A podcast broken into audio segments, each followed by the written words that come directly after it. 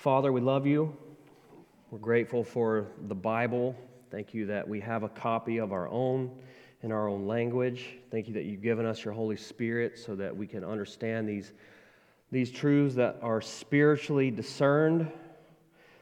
Uh, I pray, oh God, that you would open the eyes of our understanding today, that you would illumine the scriptures, that uh, we would be well fed, that we would be encouraged, that we would receive the nourishment that we need as Christians to live the Christian life faithfully, that we would be encouraged to persevere, that we would understand uh, more clearly what it is to be a follower of Christ and how to walk in that calling. Pray that we would be able to live in such a way that you are well pleased with our lives, with our hearts, with our intentions, with the thoughts of our minds, our speech. Father, that every part of us, God, would be to the glory of your name. And so, Holy Spirit, would you be our teacher today? Would you help us in our understanding and the application of these truths? Father, you know each and every one of us. You know where we are at in the Christian life. You know what's going on in our lives. You know just what we need, and you're able to meet those needs through your sufficient word. And we thank you for that. In Jesus' name, amen. Amen, amen. amen. All right. Well, today we conclude chapter 1 of 2 Timothy. Now, up to this point, Paul has been encouraging Timothy unto boldness, boldness in the work. As you will recall, we've already discussed the fact that Timothy seems to have been a timid, a timid man, a timid, fairly young man, and he had a very difficult task set before him. He was ministering in some pretty difficult situations. And so Paul is encouraging Timothy to stay the course, to press in, to go the distance, to not pull back but to serve the Lord boldly. And so last week we looked at the fact that Paul reminded Timothy of his own sincere faith. Timothy, you are a man of God. You have a sincere faith that dwells in you, and that informs, should inform the way that you live, the way that you serve. Paul reminded Timothy that he needed to stir up the gift that God had given to him. For Timothy to not let his giftings grow cold, to not sideline himself, but to get in the game and to go more deep into the game and to serve with a greater ferocity and to fine tune and sharpen his gifts. Paul reminded Timothy that he had not been given a spirit of fear. God didn't do that. That's not from God. If there's any cowardice or timidity or fear in him, that is not from God. And he needed to know that. That in fact, Paul reminds Timothy, he had been given a spirit of love and power and a sound mind. So the Apostle Paul says, I believe it's in 2 Corinthians, it could be 1 Corinthians, I think it's 2nd, that we're compelled by the love of Christ. The love that we have in Christ Jesus, the love that Christ has given us for himself and for others, that compels us. So Paul reminds Timothy that he has this love in him that has been given to him by God, that he's experienced in Christ.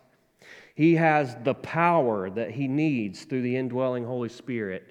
And he has a sound mind. He doesn't have to be crippled or paralyzed by fear. He has the ability to think and to respond rationally with power and love. Then Paul reminded Timothy that God has an eternal plan here.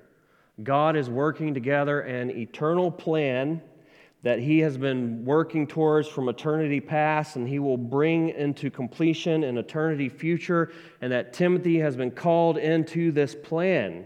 So he need not back off or be discouraged. This was God's doing. God was in control of it. He always has been, always will be. Timothy just needs to continue on. And then lastly, Timothy was reminded by Paul of God's faithfulness. Timothy, God is faithful. Paul says, I know in whom I've believed, and I am convinced that he is able to guard what has been entrusted to him until that day. And so there's no question here God's faithful, God is able, The question is, Timothy, will you be faithful? Will you be faithful? And that is kind of where it turns. And the, these last few verses in chapter 1 of 2 Timothy deal with faithfulness. So, up to this point, Paul has called Timothy unto boldness. Now, Paul is going to encourage Timothy unto faithfulness. So, it was boldness in the work. Today, we're going to look at faithfulness to the truth. Faithfulness to the truth. Now, there's a verse in 1 Corinthians 4, it's probably one of my favorite verses. I quote it often, and really, I feel like it's a summary of what we're going to look at today. Paul, speaking to the Corinthians in 1 Corinthians chapter 4, verse 1, he says, This is how one should regard us as servants of Christ and stewards of the mysteries of God. Moreover, it is required of stewards that they be found faithful Amen? Found faithful. So Paul says, look, we are servants. Nothing more, nothing less. In fact, this word for servant here, it's the only time it's used here in the New Testament, and it's the word uh, under rower. Um, and so I think huperetes, I think is the word. And it's the people that are at the bottom of a ship that are rowing. You may know the movie Ben Hur, maybe you've seen that scene. That's an under rower. And that's what Paul says. We're servants. We're just, we're just trying to move the ship ahead. You know, we're just, we're just rowing with all of our might. And he says that we are stewards of the mysteries of God, that they have been entrusted with something very special. They've been entrusted with the gospel of Jesus Christ, they've been entrusted with sound doctrine. And he said it is absolutely required that a steward be found faithful. We have to be faithful with what has been entrusted into our care. And that is what Paul is ultimately encouraging Timothy to today. And so it's a faithfulness to the truth. And I would say what we have before us is three directives for faithful ministry. We're going to look at three points, three directives for faithful ministry. So, if you would, look with me at verse 13.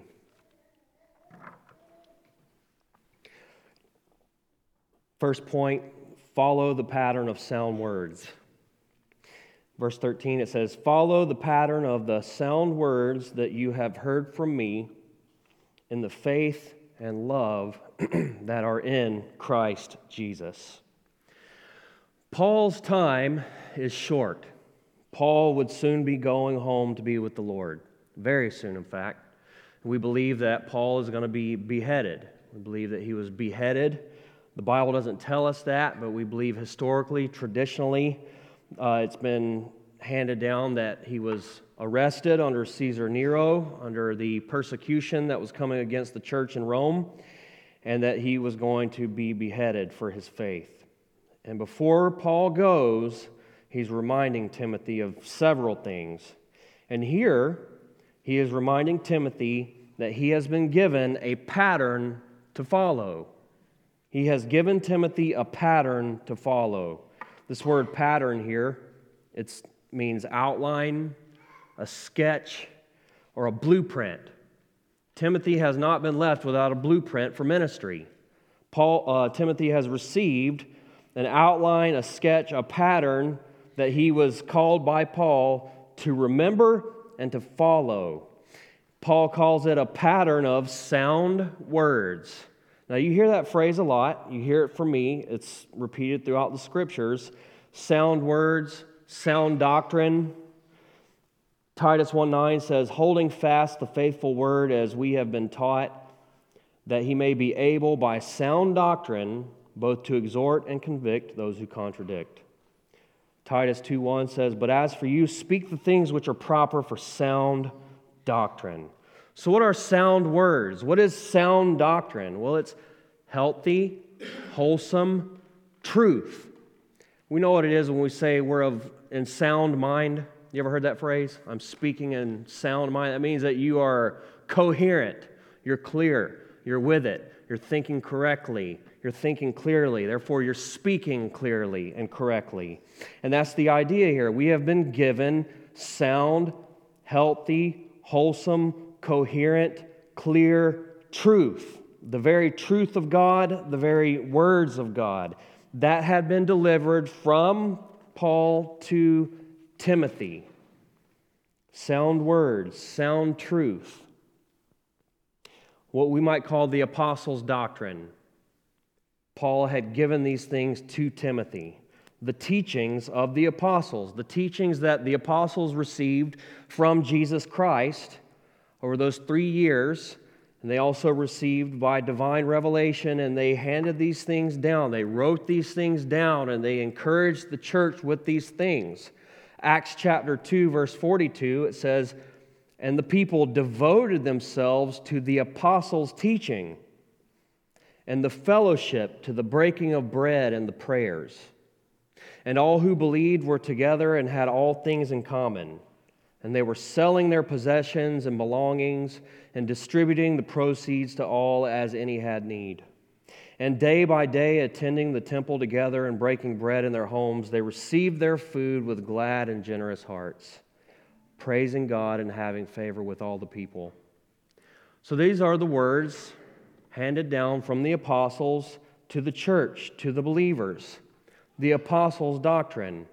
And as we see here in Acts chapter 2, that these sound words lead to sound living if rightly applied.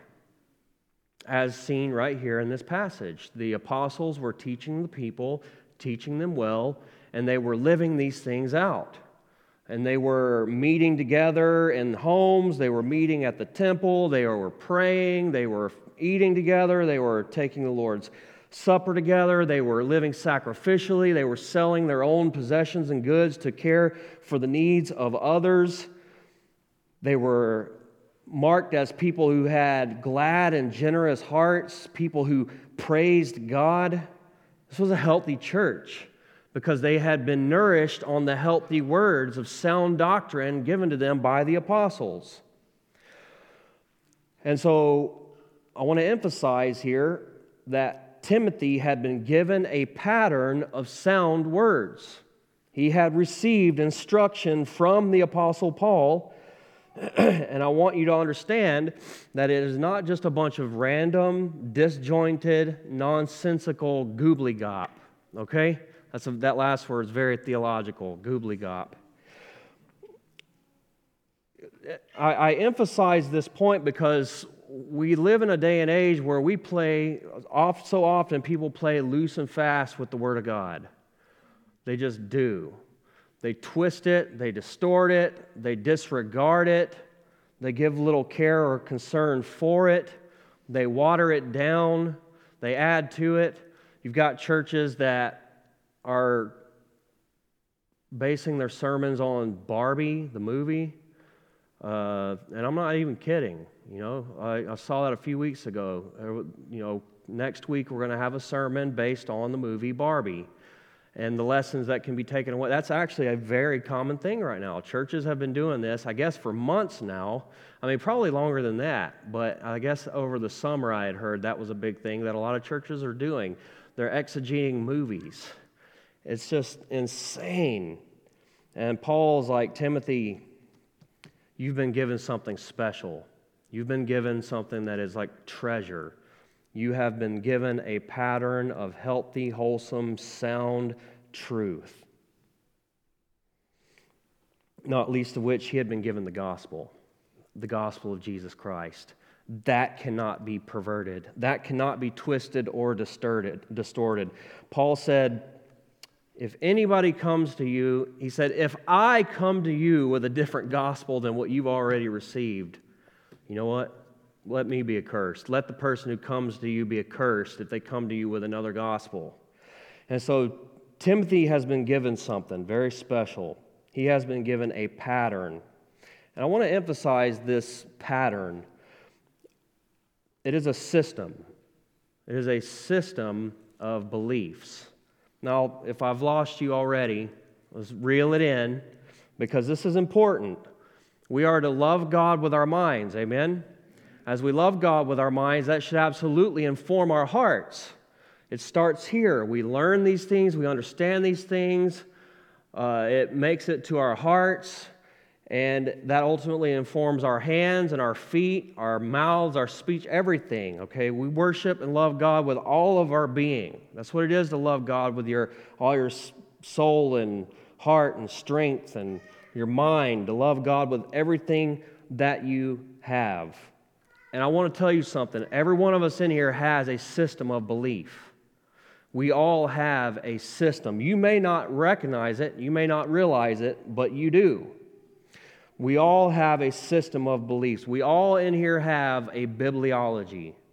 That is, what we believe about the Bible. We all in here have certain ideas about what we think the Bible is or isn't. We all have an anthropology. That is to say, what we believe about human nature, what we think about mankind and his condition before God. We all have a hamartiology. That's the doctrine of sin, what we believe about sin and how it has affected mankind and our ability to relate to God. We all have a soteriology, that is dealing with the doctrines of salvation. We all have views on the salvation of God, how it came to us, how we receive it, what it took to make that possible. We all have a theology proper, that is, the doctrines of God, His nature, His attributes, His character, the Trinity. We all have a Christology, what we believe about Jesus Christ, the person and the works, the accomplishments of Jesus Christ, His life, His death, His resurrection. We all have a pneumatology, that is, the doctrines of the Holy Spirit we all have a belief about the Holy Spirit, the nature of the Spirit, what the Holy Spirit does, the ministry of the Holy Spirit. We all have an angel, angelology, what we believe about demons and angels and spiritual warfare. We all have an ecclesiology. That's what we believe about the church, the doctrines regarding the church. We all have an eschatology. That is what we believe about end times, how this whole thing is going to wrap up. And there's a lot of different views, and uh, you know that can be a complex debate for sure. But I just want you to understand, you probably wouldn't have said it like I just said it. You know, as, as we think about these things, all of these words I just busted out, you might hear those words and think, I have no clue what any of that is. I don't know what ecclesiology and hamartiology and soteriology, but you do. You do, because those are just fancy words to describe what you believe about Jesus and God, the Father, and the Bible, and the Holy Spirit, and salvation and sin. But what I want you to know is, is that these are not just a bunch of random, disjointed, you know, facts. I mean, it's all very connected together. It is a pattern, it is a system of truth that has been handed down from us. It's from the Word of God it is handed down to us from God ultimately, and we need to know what we believe about these things, and we can. We must. We have to. The question is are we biblically informed on these things? That is why we do what we do. That's why we teach through books of the Bible, verse by verse, because we want to understand God's truth in its context systematically we want to pull from the text what it's actually saying, and from that, we want to derive our theology, our systematic theology, our doctrine. We want it to be as right, accurate, spot on as it can be.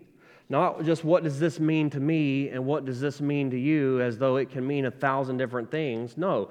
What did it mean to the original recipients? What was the author as being moved by the Holy Spirit, what was it that he was trying to communicate? It's called authorial intent.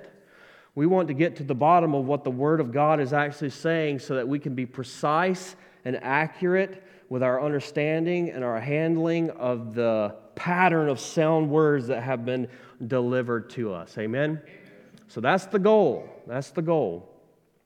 And let me just say this you can go as deep as you want to with these things. You can know as much about these things as you want to. If you know nothing, that's on you. It's not because you don't have the resources, because we live in a time and a place where resources are aplenty. First off, we live in a time and place in human history where we're literate. We're literate. Praise God for that. And we have Bibles and books galore. We've got teachers and preachers galore. That can be a dangerous thing. You go on YouTube, there is no shortage of garbage and goobly gop out there that people are absolutely swept away by, unfortunately. And so it's a blessing, but it's also a, a curse. It's a dangerous thing. But if you if you you know find the right resources, and that's not hard to do, there are plenty of very well trusted uh, folks out there that we learn from and can learn from, men that I look to for sure in my understanding of things, that we can grow in these things. And I want you to understand these things inform one another. It's not like a foundation. So you say you got the Bible, and then you've got the next foundation, Jesus, and the next. It's not like that. It's like a spider web, if you will. All of these things are so interconnected that if you if you pluck one string, the whole web is going to, you know, shake. Whatever you get what I'm saying. And so these things are so important. They are so critical for us to understand. And so I encourage us recognize that we've been given something very special. We have been given something wonderful. We have been given a pattern of sound, healthy, wholesome words. We need to recognize that and we need to treat it like we believe that and give ourselves to the systematic study of it, listening to sermons, listening to lectures, reading the Bible there's a lot of good books, but you know what? This is the book. This is the book. And so I'm all for reading books and, and other supplementary works, but this, you just need to put your face right here more than anything and let God do business with you through His Word. And so Paul gives Timothy this reminder I, I gave you this, Timothy. I gave you this The question is do we understand these things? Do we apply these things? I want you also to notice that he says that he had given them these things in the faith and love that is in Jesus Christ. A pattern of sound words of faith and love in Jesus Christ. You see that in verse 13? That's a significant little phrase, and I want you to understand why. These are more than just intellectual points for arguing. You're not learning systematic theology so you can be smarter than anyone else, so that you can win more debates than anybody else. You understand? It's not that at all. It's not just for an accumulation of knowledge, so that no matter what happens, if you ever get caught in a situation where someone asks you a question, you're not going to feel stupid. You're going to have all the answers. That's not what this is. These are words that are to be received and believed by faith. By faith. They are to strengthen your faith and the faith of others around you as God uses you to dispense and minister his word to other people, because that's the other thing. Timothy had been given these sound words, but not just for Timothy. It was for all the people that God would use Timothy to impact, and then all the people God would use those people to impact. And that is why it's so important that we keep this system, this pattern of sound words intact as we pass them on to the next generation and the next generation. These words are to be handled and ministered with love. It's not a club. There are people that learn the Bible so that they can just pepper buckshot somebody with Bible verses. You know, someone comes to you and they're having problems and you just start hitting them with a thousand Bible verses or someone you you know some people can take this is a sword it is a sword. The Bible describes it that way. It is, an, it is a weapon that we use for offense and spiritual warfare, right? But that doesn't mean that we're to take it and to just amputate our brothers and sisters' limbs from their bodies. You know, like we are we are to minister God's word in love. And so Paul says, You've been given a pattern of sound words that are of faith and love in Jesus Christ. They are for the building up of the body of Christ. They are because of your love for Jesus and your love for Jesus' people, you are to take this pattern of sound words and minister them accordingly. Amen. We minister the Word of God. We serve people with the Word of God. We love and encourage and even rebuke people with the Word of God, but it's all in love. Amen. And so Paul reminds Timothy, you've been given this treasure, you've been given these pattern of sound words, minister them in faith and love that are in Jesus Christ. Well, the next thing Paul encourages Timothy to do is to guard the good deposit that has been entrusted to him. Look at verse 14. It says, By the Holy Spirit who dwells within us, guard the good deposit entrusted to you. So, having received the pattern of sound words, Paul commands Timothy to guard them. Guard them. Paul says to Timothy, guard the good deposit. Now, what is that exactly? What is a good deposit? This is language we might not typically use. And so, what's going on here? Well, I think there's ways in which we can understand this in a modern context, and there are certainly ways you would understand it in the ancient context, and they're quite similar. But in this day and age, think about it uh, people's homes, people's houses, they didn't have the kind of security that we have. They didn't necessarily have the kinds of banking systems that we have with uh, the insurance that banks offer to us when we leave our possessions with them. And so people's houses oftentimes maybe didn't have windows. So you're not going to take something that's of value and have it like right by a window that's wide open in a place in this day and age, that would be foolish. You're just asking for your stuff to get stolen. So typically, they would try to move things to the innermost area of the house, to the place that is furthest away from that perimeter of the house, a place of safety, because it's something that's special, it's something that is of value. So there are proper procedures and methods that are taken there to try to keep things from being so easily stolen. Now, if you were going to travel, then really you're in big trouble because, again, it doesn't matter where you put it in the house. It's not hard to get into someone's house, especially in that day and age. So then you would leave it with someone else that you love and trust.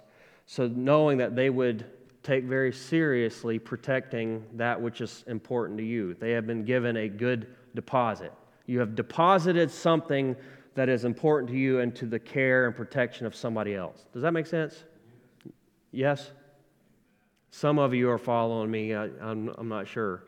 Um, and so that's what it is to guard the good deposit. I remember the first time I went on a missions trip um, with Pastor Bill Walden. We went to, to Mexico, and I was still living in Tennessee at the time, and we came here. And as we, right before we crossed over the border, the border, I think it was in Calexico, uh, we we had to exchange all of our money into pesos. And so we were going on a pretty long trip and we were going to be traveling uh, for a couple weeks.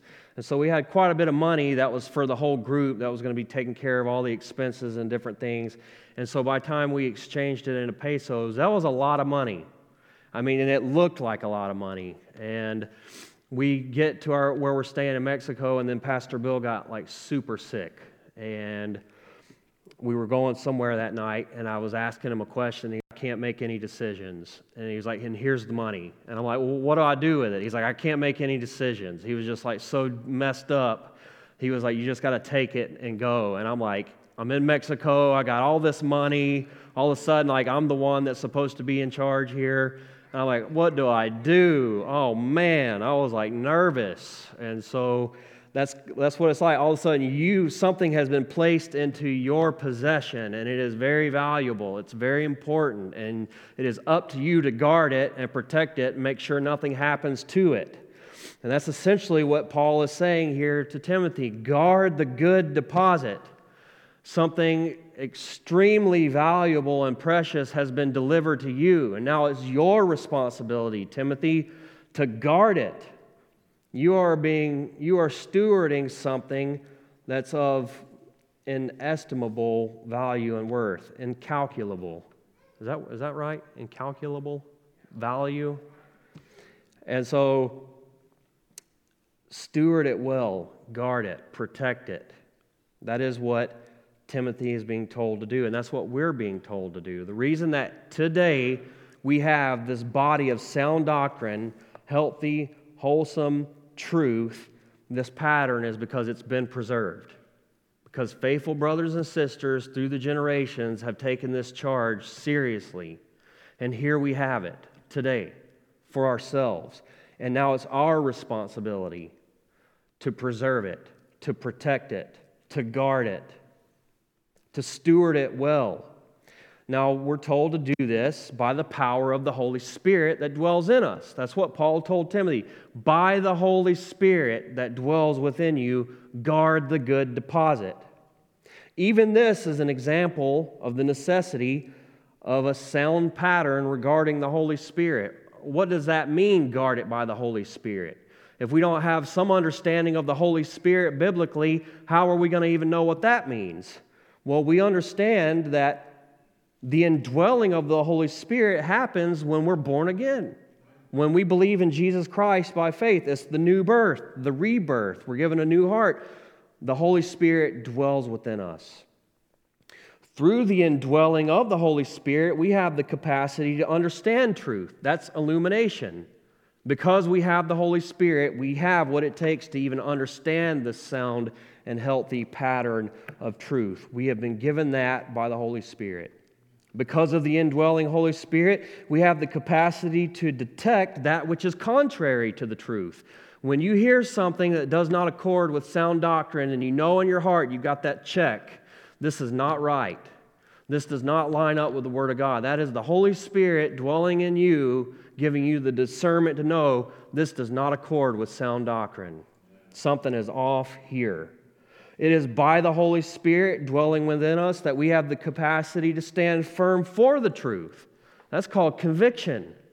The indwelling Holy Spirit gives us that. We're willing to pay a price for believing and standing on the truth. We take very seriously the pure truth of the Word of God, and we're not trying to water it down, and we're not trying to apologize for it, and we're not trying to twist it and turn it into something that it is not.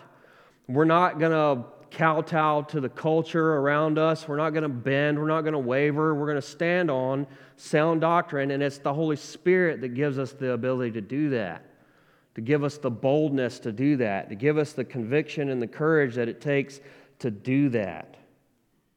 We have a responsibility to know, to obey, to preserve, and to pass on the good deposit. Amen.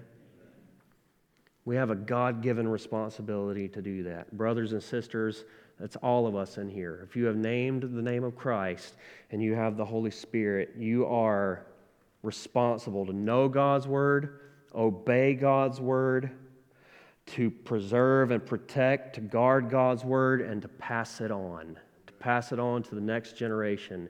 We are all called to do this. It's what it is for disciples to make disciples. Amen.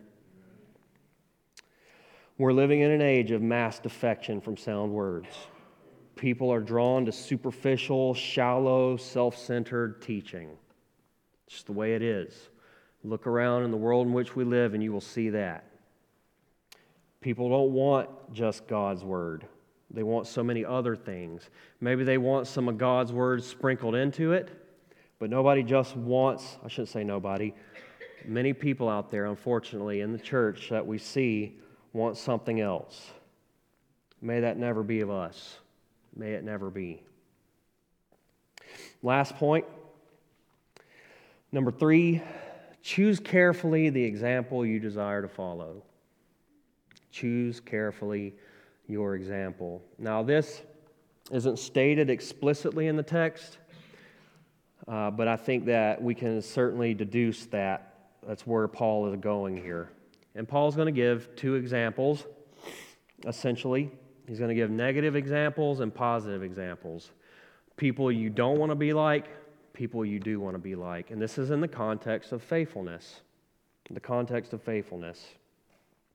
So look at verse 15. It says, You are aware that all who are in Asia turned away from me, among whom are Phygelus and Hermogenes well, we know nothing about Phygelus and Hermogenes except what is mentioned here.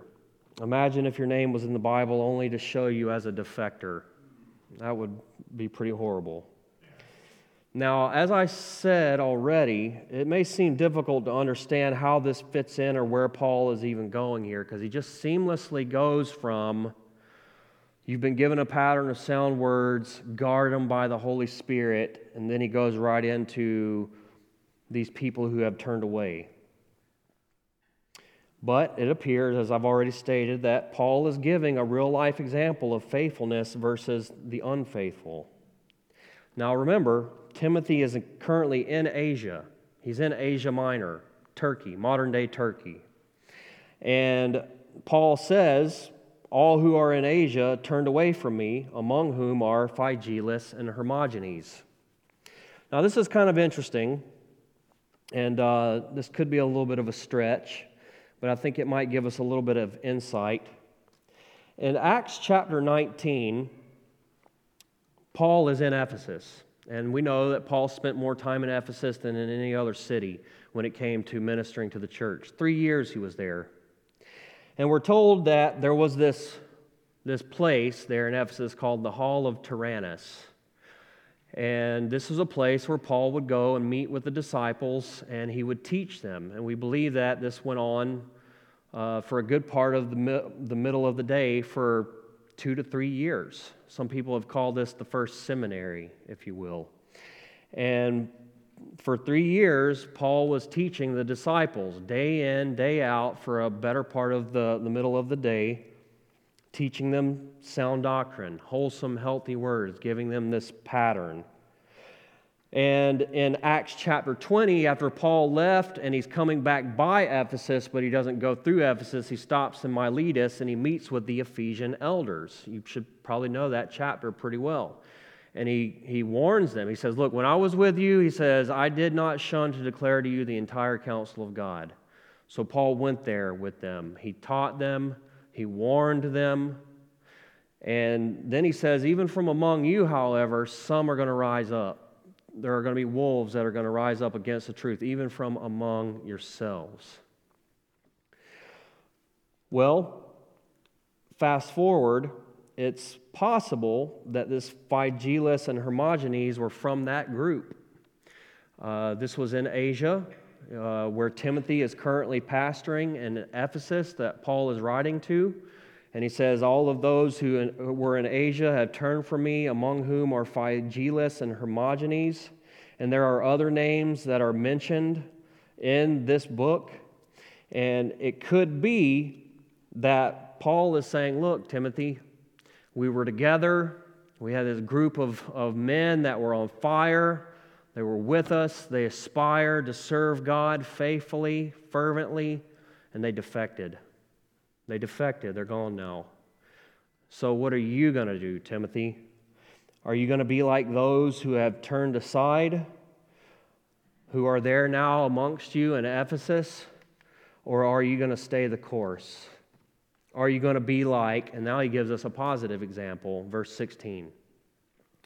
May the Lord grant mercy to the household of Onesiphorus, for he often refreshed me and was not ashamed of my chains. But when he arrived in Rome, he searched for me earnestly and found me. May the Lord grant him to find mercy from the Lord on that day. And you well know all the service he rendered at Ephesus. So now we have this guy, Onesiphorus. He also was in Ephesus. He very likely could have been same, part of that same group. And he said, You got Phygelus and Hermogenes from Asia. They've defected, they're gone. But then you've got Onesiphorus. Remember him, Timothy? That's a faithful brother right there. That is a faithful brother. He puts forward this faithful example for Timothy to consider. Onesiphorus did not turn away, he pressed in. Onesiphorus was a man who often refreshed Paul. Paul says, I love that.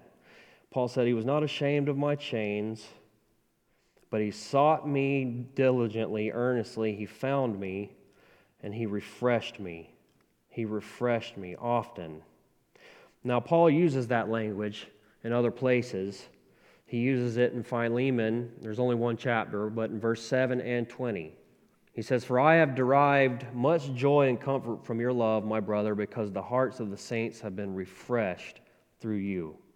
Verse 20 Yes, brother, let me have joy from you in the Lord. Refresh my heart in the Lord. I would say that Paul's speaking here of mercy ministry, being someone who refreshes other people, someone who is faithfully serving, loving, caring for, blessing other people. And he said, That's, Ones- that's Onesiphorus. He's a merciful man. He's had mercy on me. He's refreshed my heart in the Lord. He has spoken words of comfort to me. He sought me out. He wasn't ashamed of me. He wasn't afraid for his own life. He put his life on the line. He sought for me. He found me in Rome, and he has cared for me. He has refreshed me. He has shown me great mercy. And he says, May the Lord show him mercy. May the Lord, and I don't think this is like mercy in the sense of hopefully because he has done these things, now he won't face judgment on Judgment Day. No, I think what he's saying is the same thing that Jesus said Blessed are the merciful, for they shall receive mercy. If you are a dispenser of comfort, if you are a faithful saint who seeks to refresh and encourage and bless others faithfully, you will be refreshed and encouraged and blessed in the Lord. He said, That's the kind of guy Onesiphorus was. Timothy, that's the kind of guy I want you to be. And you have an option here. you have two examples. He says, I have given you a pattern.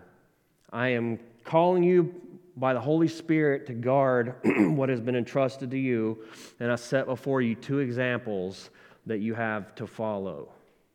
Choose faithfulness. Choose faithfulness, Timothy. And we know and believe that Timothy did just that. Timothy was a faithful brother, he was faithful. Not a man without challenges, not a man without struggles, but he was a man who was faithful to the end.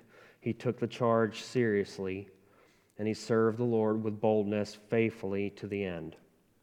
And so that, that same charge is left to us. We have no excuse. We have been given the truth. We know the gospel. We've been given the gospel, amen? That God so loved the world, he gave his only begotten Son, that whoever believes in him will not perish, but will have everlasting life. That is the most important news. That is the best news. That is the news that we must preserve at all cost and pass on to the next generation. We've been given sound doctrine. We've been given all of these truths regarding the character and the nature of God and who he is and what he has done on down through Jesus, the Holy Spirit, the church, on so on and so forth. We need to understand these things. Give ourselves to the disciplines of growing in the knowledge of these things, allowing these things to affect the way that we live, and we stand responsible to share these things with others. Amen. We've got to be faithful. And do we not have real life examples around us right now of people that we know who have defected? They have turned away. But we have examples of people who have finished well we have examples of people around us who are persevering through the most difficult trials, and yet they continue on faithfully serving at a cost. We have these examples. And that's really what the writer of Hebrews is doing in Hebrews chapter 11, the, what we call the Hall of Faith. Chapter 12 opens up since we are surrounded by so great a cloud of witnesses since we are surrounded. What is he saying? Because we have all of these examples of faithful men and women who have gone before us, stayed the course, and suffered well. Let us press on. Amen. Let us press on, keeping our eyes fixed on Jesus, the author and perfecter of our faith. He suffered, he despised the cross, enduring the shame, for the joy that was set before him. Amen? And so we've been called to do the same. So pick your examples well. May Christ be our ultimate example, and may we be faithful in all of our doing. Let's pray. Father, we love you. Thank you for this. Thank you for this book. Thank you for these verses. Help us, Lord, to be those who are found faithful in your sight. Help us be those who take seriously sound doctrine, knowing the truth, obeying and living for the truth, sharing the truth. Thank you for what has been entrusted to our care. We're not worthy of it, Lord. But such is your love, such is your mercy. You've given us all that we need. You've given us the ability to do the things that you called us to do. And so, Lord, we love you. We thank you, Father. We praise you in Jesus' name. Amen.